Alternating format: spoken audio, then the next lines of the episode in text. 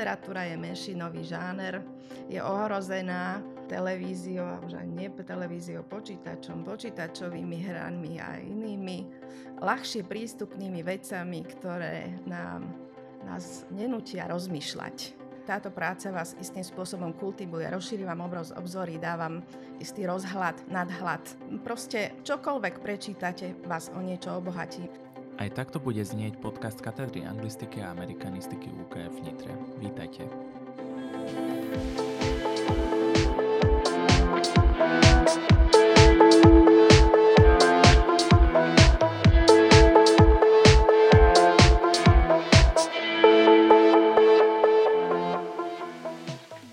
Hostkou dnešného podcastu je docentka Jana Waldnerová. Vítajte. Ďakujem pekne, dobrý deň. Čím vás oslovila akademická práca s literatúrou? Ako vás akademická práca zlákala? E, neviem, ako ma literatúra vzlákala, bolo to prirodzené. Proste začala som čítať knihy, asi je to od detstva a postupne to...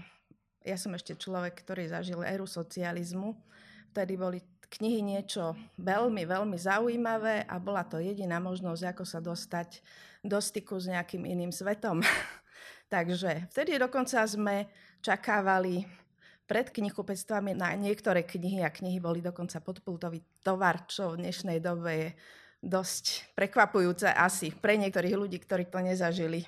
Takže tým, že to bolo privilegium v podstate. Uh, to určite by som nepovedala, že to ma zlákalo. Zlákali ma tie iné svety. Iné svety a iné existencie a iné reality, s ktorými som sa v nich mohla stretnúť. Uh-huh, takže bola takýmto spôsobom vybudovaná tá láska k literatúre? Môžeme hovoriť o láske, alebo ste skôr fascinovaná tými novými svetmi? Možno bola kedy fascinovaná, dnes je to láska k literatúre, asi to prerastlo k niečomu inému. Pretože dnes to nie je už iba o tých iných svetoch, ale dnes tou akademickou prácou som sa dostala k skúmaniu tých svetov, k tomu, ako sú stvorené, vytvorené, ako ich autory napísali, aké techniky použili. Čiže dnes je to už niekde inde. Literatúre ste sa akademicky začali venovať až neskôr. Predtým ste boli úspešnou na rôznorodých pozíciách. Môžeme spomenúť pozíciu učiteľky strednej školy či študijnej referentky. Mnohí sa zvyčajne zmien boja. Ako to bolo u vás? Obohatili vás niečím vaše predošlé povolanie a čerpáte z nich aj v akademickom prostredí? Uh, to je ťažká otázka. Neviem, či som bola úspešná na všetkých pozíciách mám skúsenosti s týmito pozíciami. A asi som bola v istom čase na istom mieste a preto sa to tak vyvinulo. Neviem, či to bol správny čas a správne miesto. Proste bola som, keď bola možnosť, tak som šla. Asi som troška sa nebála zmien, možno tak. Asi som potrebovala zmenu, ja som človek hľadajúci, takže som hľadala, hľadala, takže som potrebovala nové podnety, tak som po istom čase vždy nejaký našla. No a ako ste sa dostali k tej akademickej práci? Ako ste sa dostali na akademickú pôdu? Uh, ja by som povedala, že bola som na tom študijnom oddelení a bola možnosť po revolúcii študovať angličtinu a asi to bola tá angličtina, láska k literatúre a uh, to, že som si predstavila, že budem môcť čítať knihy, ktoré budú budem im rozumieť, ktoré boli po anglicky písané a tak ďalej. Boli rôzne faktory a toto bol asi aj jeden z nich, to rozšírenie obzorov, preto som sa rozhodla. A tým, že som vedela, že sa otváralo toto štúdium, ktoré predtým v Nitre nebolo. V Nitre sa nedala študovať angličtina pred revolúciou a toto bola taká možnosť štúdia štvoročného jednoodborového. Takže asi to bolo tým. No a prečo práve tá anglická alebo americká literatúra bola pre vás zaujímavá? Neviem, možno to bolo tým, že som sa na základnej škole učila angličtinu, potom sa učila angličtinu a nejako som ani o niečom inom neuvažovala. Tá angličtina bola brána do sveta v tých rokoch. A potom, ako ste sa dostali sem na našu katedru? No, tak moja cesta viedla cez tú strednú školu, ako ktorú ste už spomenuli, a potom cez jazykové centrum. A ne, mala by som spomenúť profesora Žilku, ktorý bol takým mojim tutorom a mentorom, ktorý bol pracoval na Ústave literárnej komunikácie vtedy a potom katedre estetiky a ktorému vďačím vôbec za svoju akademickú kariéru, u ktorého som robila svoje PhD a ktorý ma viedol pri mojej docenskej práci. Bol to veľmi cenný človek, veľmi vzdelaný človek. Bola to skrátka osobnosť tejto školy a možno, že aj Slovenska. Mm-hmm, takže spomínate na ňo veľmi pekne. Áno, veľmi mi chýba. Ale našťastie chýba mi len ako na škole, pretože teší sa dobrému zdraviu ešte a myslím, že ešte stále pracuje. Ono, tá akademická práca, keď už človeka raz chytí, už ho nepustí. Asi áno, áno, áno. Oni majú doma také celé literárne, e, semiotické prostredie, by som povedala. Zázemie aj s manželkou. Hoci ste spomínali, že máte skúsenosti aj z tých predošlých pozícií, určite aj pozitívne, možno aj negatívne, ale tá akademická pôda je v mnohom úplne iná. Asi vám aj poskytla viac možností sebarealizácie v tej oblasti literatúry. Okrem toho, má táto práca aj iné benefity v porovnaní s vašimi predošlými skúsenostiami, keby ste to mali reflektovať? No, určite, že má. Zamyslím sa trochu nad tým. No, ja by som povedala, že čo prečítate, tak to vás, ako by som povedala, že je to taká práca kultúrna. Kultúra je, latin, pochádza z latinského slova, ktoré znamená kultivovať, čiže táto práca vás istým spôsobom kultivuje, rozšíri vám obroz, obzory, dá vám istý rozhľad, nadhľad. Proste čokoľvek prečítate, vás o niečo obohatí, myslím tým teoretické práce. Niečo sa naučíte. Mm-hmm, formuje vás a môžete prepojiť aj tú voľnočasovú aktivitu, teda čítanie kníh s nejakým rozširovaním obzorov, s osobnostným a profesijným rastom. Áno, ale tým by som nepovedala, že len profesijný rast, osobnostný rast. Mm, a ten je asi na ten profesijný. Máte v sebe dobrý pocit, že ste sa niekam posunuli. Určite, určite. Ja by som povedala v prvom rade osobnostný rast, rast až potom ten profesijný. Ten osobnostný má vplyv aj na ten profesijný to už tak asi prirodzene príde, ten profesijný rast. A ešte možno taká pre mňa zaujímavá otázka, či ste sa zaoberali s tou literatúrou, americkou, anglickou, na tej strednej škole, kde ste učili a, a myslím teda v rámci vyučovacích hodín. Na strednej škole v tých časoch, to boli 90. roky, vôbec sme sa nevenovali literatúre. Hoci ja som považovala za svoj jeden najväčší úspech vtedajšieho učenia, neučenia angličtiny, ale že som urobila jedného čitateľa z nečitateľa, z absolútneho nečitateľa Mala som jedného študenta, eh, ktorý bol známy tým, že vôbec nečíta knihy a raz na hodine sa ma pýtal, či poznám Tolkiena a či poznám Hobita. A v tých dobách, to boli 90. roky, to bolo pred filmom, čiže Tolkien Hobbit boli absolútne neznámi, jemu niekto o tom hovoril a ja som hovorila, že samozrejme a začali sme sa rozprávať o knihe. A jeho to tak uh, oslovilo, že sa ma spýtal, či nemám náhodou tú knihu doma. A ja som povedala, že mám ale Česku, lebo v tých časoch bolo, vyšiel Hobbit je ešte len vo vydavateľstve Odeon, čo bolo české. Mm. Tak ešte na Slovensku vôbec nebol, tak som mu ho požičala. Jemu ho dokonca zobrali kolegovia traja na hodine, tak ho čítal a dovtedy neprečítal žiadnu ani slovenskú knihu a odvtedy sa z neho stal fanúšik tej fantasy literatúry a myslím, že Tolkiena prečítal celého, pretože keď som sa s ním stretla ešte po škole, tak znovu sme si zaspomínali a znovu hovoril o pánovi prsteňov a o všetkom, o čom som ja nemala prehľad. On to má proste naštudované so všetkými tými genealógiami, ktoré sú tam obsiahnuté v tých knihách. Všetko si pamätal a proste žil tým stále. Nádherné, takže vy ste mu vlastne otvorili cestu do tej literatúry. No, pomohla som mu. Pomohla som mu ju nájsť a preto si myslím, že je veľmi dobré, keď rodičia vybra- vedia vybrať správnu, pra- správne knihy pre svoje deti.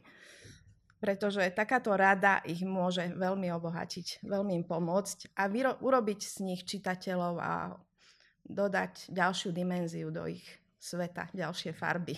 Áno, učiteľ je tam tiež kľúčová osoba. A ja si pamätám, ako jedna naša učiteľka nám dovolila, aby sme si vybrali my, čo chceme čítať.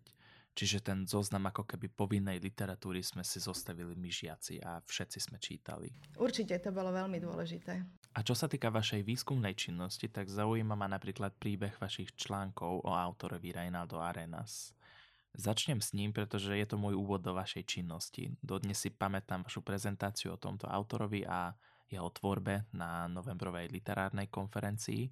Ktorú organizuje naša katedra ročne, ale už aj predtým ste sa s ním zaoberala. Tak prečo práve tento autor alebo kubánska literatúra? Um, myslím, že vás to preto prekvapuje, že bol to kubánsky autor, pravda? Áno, áno, bolo to niečo nové a s týmto autorom alebo kubánskou literatúrou som sa nestretol na tejto katedre ešte. Áno, no, tak aby som pravdu povedala, ja som už písala o Reinaldovi Arenasovi predtým, bola som s ním na konferencii v Polsku, ktorá sa venovala um, literatúre cenzurovanej, ktorá bolo to venované tým rokom teda socialistickej literatúry a vlastne kubánska situácia bola podobná, takisto tam bola cenzúra a spisovatelia mali problém, ktorí chceli písať, aby mohli napísať, čo chcú. Vlastne písanie bolo zabraňované.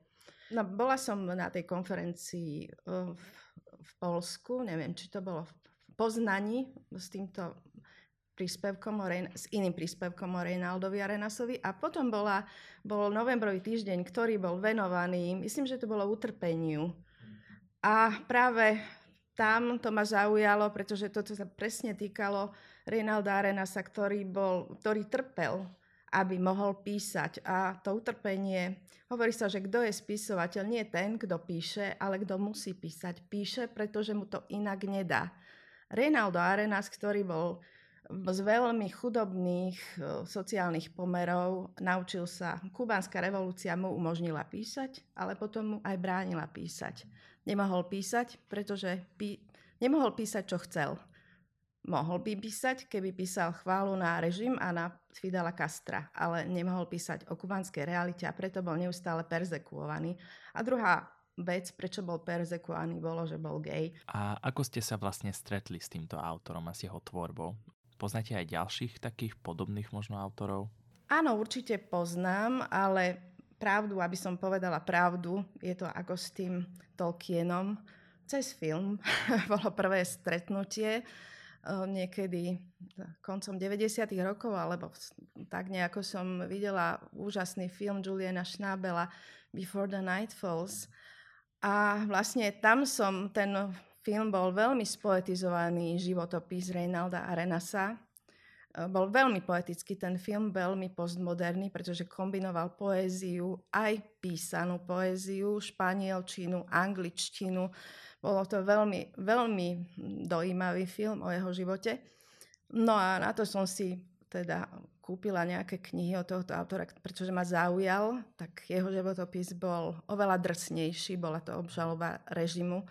A vlastne potom som čítala aj nejaké jeho romány, ktoré ma prekvapili uh, svojou monologickosťou a až neskôr som pochopila, že to bol dôsledok jeho izolácie, v ktorej musel pracovať. Áno, a vlastne o tomto ste písali aj v tom článku a bolo to veľmi zaujímavé, že akým štýlom vlastne on písal. A potom je tu vaša asi primárna oblasť expertízy, ktorou je humor v literatúre. Mohli by ste nám ujasniť, prečo ste sa začali zaoberať s touto témou? Um, no, začínala som fikčnými svetmi a e, potom už teda, keď sa mi zdalo, že už som o tejto... Vlastne som potrebovala pokračovať e, ďalšou témou kvôli projektom a kvôli nejakému pracovnému postupu, tak vtedy som sa začala venovať humoru. Takže potom som nejako presedlala na humor ktorý tiež súvisí s fikčnými svetmi, pretože aj v čase, keď som písala o fikčných svetoch, tak, svetoch, tak som sa zaoberala tiež románmi, ktoré boli, sú známe ako humorné. Je to tiež taká zaujímavá oblasť. Prečo práve takéto romány? Pretože humor je všade v súčasnosti. Nie, nie je nikto, kto by nemal rád humor. Berieme ho ako samozrejmosť a napriek tomu sa s ním málo ľudí zaoberalo. A v istom čase sme dostali túto myšlienku s profesorom Žilkom a dostali sme na t- túto tému uh, grant Vega a vtedy vlastne to bola výskumná úloha, ktorá prešla do mojej docenskej práce a publikácie o humore. A ako píšete vo svojej monografii 6 kapitol o humore v texte, Humor je len zdanlivo jednoduchý a spontánny. Ale v skutočnosti je to veľmi komplexná téma. Ktoré sú podľa vášho názoru tie najzaujímavejšie časti tejto výskumnej oblasti?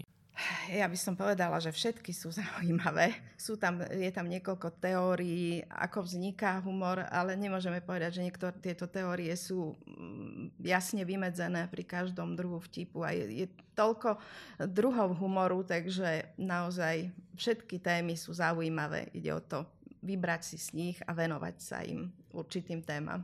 A ak by sa niekto chcel zaoberať s touto témou, kde by mal začať? No, v prvom rade teóriami vzniku humoru kedy vzniká humor a aký je, pretože nie každý humor vyústi do smiech, niektorý je len veľmi, niečo veľmi múdre, čo nás prekvapí a čudujeme sa, aká múdrosť a ako to, ako nezvyčajne sformulovaná. Niektorý je veľmi mm, zlý, takže cieľovú osobu raní, kým ostatní sa smejú, takže je mnoho druhov humoru. Áno, vlastne to je zaujímavé, že nie vždy sa smejeme. A ako pedagogička, čo si myslíte o súčasnom stave literatúry medzi mladými ľuďmi? Súčasné postavenie je menšinové. Povedala by som, literatúra je menšinový žáner, je ohrozená televíziou, a už aj nie televíziou, počítačom, počítačovými hranmi a inými ľahšie prístupnými vecami, ktoré nám, nás nenútia rozmýšľať tak by som povedala, ktoré konzumujeme, kým literatúra nás často nutí rozmýšľať. Nie každá, ale veľa druhov literatúry. Takže... Pozícia literatúry je pomerne negatívna v súčasnosti. Mladá generácia už veľmi málo číta. No, myslím si, že, že menej. Podstatne menej ako bola kedy. Ja dúfam, že si literatúra udrží nejakú pozíciu to sa relatívne otočilo. Raz to bolo nejaké privilegium, že sa zrazu mohlo čítať, bol to podpultový tovar, ako ste spomínali. Teraz máme mnoho kníh, mnoho vydavateľstiev, mnoho autorov a nemá kto čítať. No, máme mnoho kníh a ja by som povedala, že dnes píše kdokoľvek. Proste bola, kedy to bolo naozaj veľké odhodlanie človeka, ktorý sa rozhodol, že bude spisovateľom a musel sa presadiť na tom trhu. Uh, a musel prísť niečím väčšinou kvalitným, kvalitnejším. A dnes sme obklopení samými textami. A je ťažko si z nich vybrať. A sú, aj, a sú to aj braky. Možno v tomto kontexte má veľký význam to povinné čítanie, aby sme žiakov oboznámili s tým, čo je kvalitná literatúra. Na druhej strane, nemyslíte si, že k tomu negatívnemu trendu prispieva aj ten nešťastný názov povinné čítanie? Um, nemali by sme dať tým žiakom trošku väčšiu voľnosť tom, čo si vyberú, s tým, že sa ich budeme len snažiť navigovať k tomu, aby to bola kvalitná literatúra? Aký je váš názor? Ako Erik povedal, mali svoju pani učiteľku alebo profesorku, neviem, či to bolo na strednej alebo na základnej škole, ktorá im dala istú voľnosť v tom, aby si vybrali. Takže ja si myslím, že ten učiteľ alebo pedagóg by, by mal vy, vytipovať isté množstvo literárnych prác a dať istú možnosť a najmä rozprávať sa o tom. Rozprávať sa, vysvetliť, čo je prečo. Ale neviem, či to bude možné kvôli času. To myslím si, že takýto prístup by bol veľmi časovo náročný, ale chýba mi tam, chýba mi tam tá diskusia, to rozoberanie tých diel, tá debata, čo je prečo a ako ktorá napríklad, keď videla som v, v Amerike študenti, keď som tam bola, čítajú pomerne ťažké diela. Napríklad v tom čase, to bolo na strednej škole v druhom ročníku, keď som tam, ja som tam neštudovala, ja som bola na navšteve, čítali Kavkovú premenu, neviem, či to poznáte. To je dosť ťažká kniha. Mali o tom napísať esej, a vlastne potom sa s nimi ten pedagóg aj predtým, aj potom tou esejou a tým dielom zaoberal a rozprávali sa, čo to vlastne bolo, o čom to bolo, prečo to tak bolo. Toto je rozhodne oblasť, ktorá by si zaslúžila novelizáciu alebo nejakú reformu, aby sa tej literatúre venovalo aj osobitne. Povedzme, máme tu hodiny slovenského jazyka a literatúry, ale tá hodinová dotácia nie je dostatočná na to, aby sme sa venovali aj literatúre osobitne. Áno, my sa učíme vlastne len obsahy. Určite ten aktívny prístup k literatúre chýba. Áno, je to veľmi pasívne všetko. Áno, áno. Alebo si veci ľahko vygooglíme, ale schopnosť čítať, schopnosť vidieť, čo je medzi riadkami, schopnosť interpretovať, zobrať si niečo do toho svojho ponímania, svojho života, to nám asi chýba. Môžeme my niečo urobiť preto, aby sa to zlepšilo? Aby ten vzťah k literatúre bol pozitívnejší? Určite každý vychovajte jedného čitateľa aspoň. Začníme od jednotlivcov, ne, nezačníme globálne, od jednotlivcov, keď každý sa bude snažiť a vychová aspoň jedného čitateľa, ten jeden čitateľ vychová možno ďalšieho čitateľa alebo ďalších čitateľov, lebo deti nasledujú príklady svojich rodičov, takže si myslím, že toto je cesta. Neviem, že či my vieme zmeniť, možno raz budete na takej pozícii a zmeníte systém, ale toto literatúra nie je jediným pokrikávajúcim miestom v školskom systéme, čiže, čiže začneme tými čitateľmi. A možno tam aj zlyhajú všetky tie reformy. Že máme príliš veľké ambície. Ale naozaj zmeniť jednotlivca, ako ste vy otvorili cestu jednému študentovi, on to zase možno urobí so svojimi deťmi alebo s niekým okolo neho. A takouto reťazovou reakciou dokážeme naozaj aj niečo zmeniť. Nemusíme zmeniť svet, stačí zmeniť ten náš svet. Svet okolo nás. A ktoré sú podľa vás momentálne tie najpopulárnejšie žánre? No určite fantasy žáner, ktorý v 90. rokoch ne, akoby neexistoval. To bolo také niečo neznáme, ale teraz je to určite, by som povedala, top detektívka, dvojka. A potom ne, neviem, teda nemám až taký prehľad, v tomuto som sa popularite nevenovala, ale toto vidím, že medzi študentami toto je. A vlastne od čoho závisí, aké žánre sú populárne medzi mladými? Uh, no toho, ja si myslím, že to je taký detektívka, tam je nejaké hľadanie, je tam napätie, to má presnú štruktúru, nie je to zložité, takže kto potrebuje napätie tak a uvoľnenie, tak si nájde detektívku. A tá fantasy to je nejaký prechod do iného sveta, prechod od reality a mm, dostanete sa nie do pozitívnych niekedy aj do negatívnych svetov a ste obklopení negatívnymi elementami, ale môžete sa stotožniť s niekým, nejakým chrabrým bojovníkom. Ja by som rada spomenula v tomto, v tomto vstupe alebo v tomto bode, v podstate ja keď som mala jedno veľmi ťažké obdobie a vtedy som para, vôbec nebola schopná čítať niečo náročnejšie, tak som objavila cez môjho syna um, Terryho Prečeta a jeho knihy ma dostali ponad to, toto obdobie. Proste. A odvtedy je jeden, jedný z mojich najobľúbenejších spisovateľov. To bola fantasy literatúra. Veľmi hravá fantasy. Mm, také vtipné kombinácia vlastne všetkých vašich záujmov. Vtipné, veľmi hravé. Takže bola vo vašom prípade naozaj ako liek. Ale nie každému by toto, povedzme, fungovalo, a v mojom prípade áno, takže viem a Terry Pratchett je už znovu menej známym autorom u nás. On bol tak koľko rokov, nejakých 10 rokov dozadu bol veľmi známy a teraz uh, je mnoho ďalších iných autorov, ktorí zahltili trh svojimi uh, fantasy knihami alebo románmi, takže Terry Pratchett, ktorý už medzi časom aj sa odobral na onen svet, tak už nie je uh, taký populárny asi. Bude musieť byť znovu objavený možno nejakým filmom. Tento rok ukončujete svoje pôsobenie na našej katedre. Čo vám bude najviac chýbať? No keďže ešte len ukončujem, tak vôbec neviem, netuším, ale si myslím, že ľudia. Ľudia mi budú chýbať určite. Možno keď vás pozveme o pár rokov, tak potom nám poviete, čo vám najviac chýba. Áno, potom vám poviem. Zatiaľ neviem, pretože ešte, ešte som sa z toho nedostala. Na záver, ak si máte vybrať knihu na voľný čas bez toho, že by ste ju analyzovali na akademické účely, aká kniha to je? Po čom najradšej siahate? No tak určite po Terry Prečetovi, ktorý mi už raz pomohol a k jeho knihám sa človek vie vrátiť a vie sa znova baviť na tých vtipných veciach, vtipných v tom zmysle, že sú veľmi múdre, často veľmi nezraňujúce, veľmi láskavé, je to veľmi hla- láskavý humor. Potom, nedávno som objavila Katežinu, nie nedávno, pred niekoľkými rokmi som objavila mladú, relatívne mladú českú autorku Katežinu Tučkovú. Neviem, či ste o nej počuli niečo, ktorá napísala asi 4 knihy. A hneď prvá kniha bola udalosť literárna, pretože jej knihy, píše knihy dlho, a píše knihy na základe štúdia v archívoch. Tá zakomponuje do, do ich príbehov veľa zo situácií, ktoré sa naozaj stali z aktuálneho sveta.